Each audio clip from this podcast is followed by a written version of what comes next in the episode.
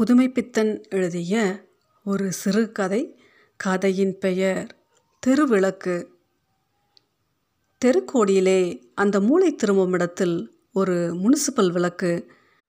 தனிமையாக ஏகாங்கியாக தனது மங்கிய வெளிச்சத்தை பரப்பும் முயன்று வாழ்ந்து வந்தது. இளமை மூப்பு சாக்காடு என்பவை மனிதருக்கு மட்டும் உரிமையில்லை. எனவே தெருவிளக்கிற்கும் இப்பொழுது மூப்பு பருவம் நிற்கும் கல் உடம்பு சிறிது சாய்ந்து விட்டது. சிறுத்தில் இருந்த கண்ணாடி செல் ஒரு பக்கம் உடைந்து விட்டது. அந்த சிறுவன் விளையாட்டாக கல்லை எறிந்த பொழுது விளக்கின் கஷ்டத்தை நினைத்தானா? காற்று அடித்தால் உயிரை ஒரேடியாகவாது போக்கிவிடுகிறதா குற்றுயிராய் துடிக்க வைத்து அதை கொள்ளுகிறதே கொஞ்சமாவது மங்கிய வெளிச்சத்தை கெடுக்கிறதென்று இந்த காற்றிற்கு நன்றி இருக்கிறதா? போய்விட்டது. பிறகு மழையில் அதன் குளிரை யார் கவனிக்கிறார்கள்? அது காற்றிற்கு தெரியுமா? இனிமேல் விளக்கு அந்த பக்கத்திற்கு வேண்டாமாம்.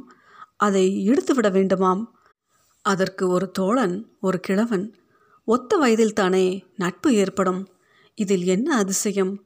விளக்கிற்கு கிழவன் கிழவனுக்கு விளக்கு.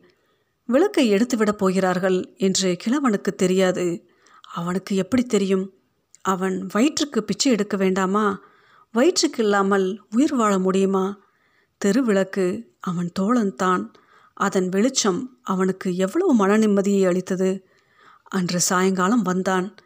வெறும் குழி ஒன்று தான் இருந்தது. இருள் இருள். பற்றுக்கோளை யாரோ தட்டி பிடுங்கிக் கொண்ட குருடனின் நிலை. அன்று அவனுக்கு உலகம் சூனியமாய் பால்வெளியாய் அர்த்தமற்றதாய் இருந்தது. சாந்தி அது எங்கிருந்து வரும்? உடைந்த திருவிளக்குத்தான். ஆனால் கொஞ்சமாவது அவனை தேற்றி வந்ததே. வெளிச்சம் இல்லாவிட்டாலும் ஸ்பரிசித்து பார்த்து ஆறுதலடைய வெறுங்கல்லாவது இருந்ததே. மறுநாள் காலை கிழவனின் சவம் அங்கு கிடந்ததை கண்டார்கள். இப்பொழுது ஒரு புது விளக்கு மின்சார விளக்கு.